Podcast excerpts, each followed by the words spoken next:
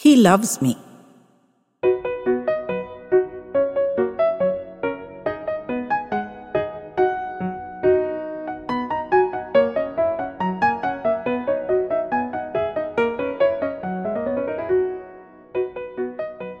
It was late evening when Suki burst into her Nanima's room in floods of tears. She buried her head in Nanima's soft white lap, vast as the billowy oceans, and cried and cried and cried till Nanima's sari was drenched with her tears. There would be no sense out of her until she'd expiated all this excess of emotion, the old lady knew. So she made herself wait patiently for the storm to pass. This was the second time in as many days that Suki had sobbed her heart out to her. Suki had phoned her early the previous morning and said she needed to consult her. She'd come for breakfast, and Nanima made her favorite gobi paranthis, plump and golden from the tawa, glistening with good desi ghee. They were served directly onto her plate, topped with a generous blob of melting white butter. A large stainless steel bowl of thick yogurt sat invitingly on the table, and a smaller one of gajar and shalgam ka achar, its aroma filling the air with its sharp spiciness. Suki had taken one look at the generous table and burst into tears. That was not her usual response to her favorite meal, but Nanima had just patted her back in a very businesslike manner. Let us eat first, my dear, and then we will talk, okay? Life will seem better when you have some of my lovely paranthis inside you. Now, we must eat while the food is hot. It's never the same after it has cooled. So there's no time to waste. Start right away. Suki had obediently sniffed away the tears and piled the yogurt and pickles onto her plate, acknowledging the truth of her grandmother's wise words. Thank you, Nanima, for loving me so much. You're the only one. she choked out the words between mouthfuls of steaming paranthis. When the food had all slipped down her eager young throat, washed down by a generous glassful of creamy lassi, and the kind of peace restored that is only possible on a full belly. Nanima had encouraged her. Tell me, batao, what is the problem? The tears had welled up in Suki's expressive eyes again. I have to speak to Papa, and I'm scared. He never listens to me, only scolds, and this is the most important thing in my life. Why should you be scared to speak to your own Papa? Nanima had asked her. He worries about you all the time. I should know, na, because he's always consulting me. But like most men, he doesn't know how to express his love. She ignored Suki's snort of disbelief. I tell you, it's true. If he hated everything that reminded him of your mama, my sweet Pinky, then why would he still be so good to me? बता सकती हो? No, na. अब now my pinky has gone. We all have to accept it. तो क्या करें? You तो hardly remember her anymore. Can anybody miss her more than I do? Only your papa. Which is why he is so crazy to protect you. Samjhi, foolish girl. He is only crazy, Suki burst out. And Nanima scolded her. Hmm, we must never be disrespectful, bache. Up now what is your new problem with your papa? I want to get married. And the man works in his office, so he's bound to say no, ki he doesn't make enough money, so how can you marry him? He doesn't care at all about my happiness, Nanima. Only thinks about making money all the time. He comes home late from work and buries his nose in his stupid phone or he watches the bore news and faltu business channels on TV. But for me, I must always go to every exhibition, play, music concert, learn singing, dancing, flower arrangement, play tennis, whether I like it or not. You're young, he says. You must gain exposure. As you get older, you will start to know your own mind and then you can choose. Am I a baby still? He questions me strictly about everything. I'm never allowed to have any fun, not even in college. While I must do everything he wants me to do, I'm not allowed to do anything I want to do. Come straight home. This is not safe. That is not safe. How can I make you understand? I want to escape from this torture and get married and live freely and happily in my own home. His name is Rajinder. He works in Papa's office, and I know he loves me from the way he looks at me. I'm not a baby, Nanima. I'm 16. I know when a man is interested in me. Many have been, do you know? But this is the only one I am interested in too. He must be clever if he works for Papa because we all know that Papa doesn't tolerate fools.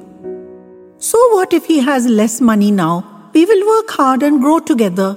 You always say that Mama was lucky for Papa since he didn't have much money when they got married but made it only after. I will be lucky for Rajinder too. You just see? Because I love him and he loves me. Nanima had bitten back the angry scolding that rose to her lips. This nonsense just proved the immaturity of the silly child. But she needed to keep a channel of communication open with her. Tell me about this, Rajinder, she said peacefully.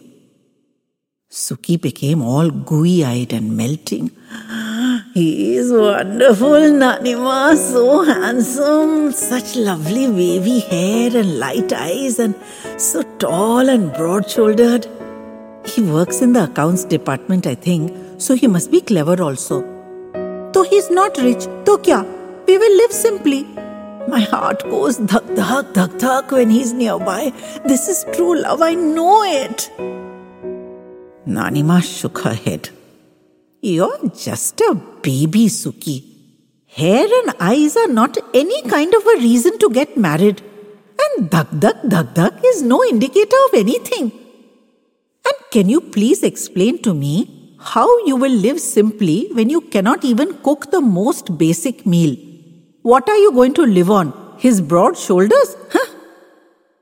These are basic life skills or inka to koi idea nahi. Besides, you have to be at least 18 for your marriage to be legal. Don't talk like Papa, please, Nanima. Legal, shegal, say I'm not bothered. Who will know? Just say I'm 18, na? Over. Good thing I spoke to you. Now I have all my answers ready. You and Papa may not want to marry his eyes and his hair, but I do, and that's all that matters. Papa has brought me up so strictly that I'm sure I can manage with whatever Rajinder earns. I learn how to cook. What's the big deal? Oh, you can send khana for us in a big tiffin carrier. And Papa can always increase his salary if he wants me to be more comfortable. Plus, I'm clever and doing well in my studies. In a few years, I'll get a good job too. So now there are no arguments left. With this peremptory summing up, Suki kissed her grandmother and left, ready and willing to beard the lion in his den. She wouldn't listen to reason. Plus, she didn't have the time, she said, or she'd be late for college. She'd taken an appointment to meet her papa the next evening at his office. Wish me luck, she commanded, breezing out happily with her backpack on her shoulder.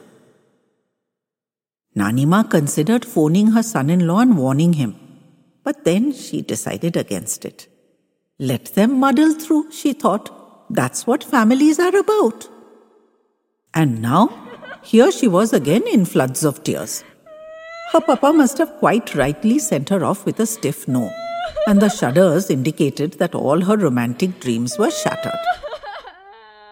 Suki finally settled into a gentle whimper and allowed herself to be comforted by Nanima's caresses.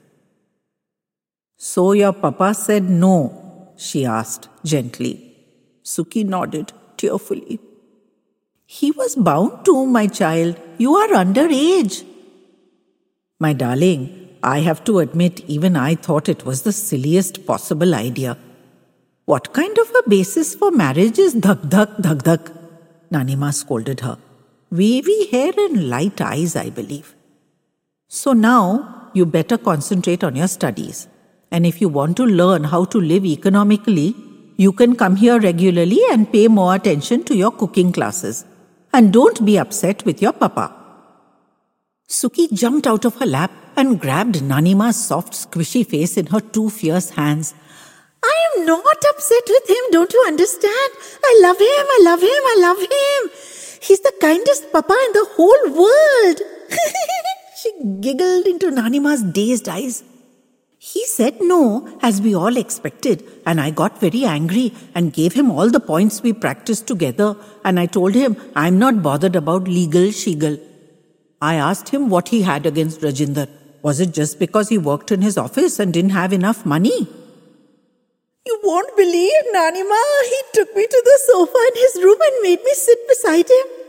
He said he was very hurt that I thought he would say no to any person just because of money. He would have said yes to Rajinder if he thought he would make me happy. For my happiness was the most important thing in the world for him. Can you believe that, Nanima? He has never, ever, ever said that to me. I didn't know. Then he explained that he was saying no to Rajinder because he knew his limitations. I was much smarter than him, Papa said, and would soon find that his wavy hair which he himself was evidently so proud of, was not enough to sustain a marriage. He said he wanted me to marry a man who will love and cherish me, value me for what I am, Nanima. And for the first time, the first time, I really felt Papa's love for me. So I'm very, very happy, Nanima. These are tears of joy. I don't know how you could let me say all those cruel things about Papa. It was very naughty of you, but I won't be saying them anymore. I really don't know Rajinder at all, and if Papa says he's unsuitable, then he must be, for Papa wants what's best for me. Now I must get on with my studies, as I have no interest in learning any of your cooking shooking. So give me some of your special methi matris, and I'm off. Bye, Nanima. And remember, Papa is a very kind man and he loves me super very much. La la la la la la.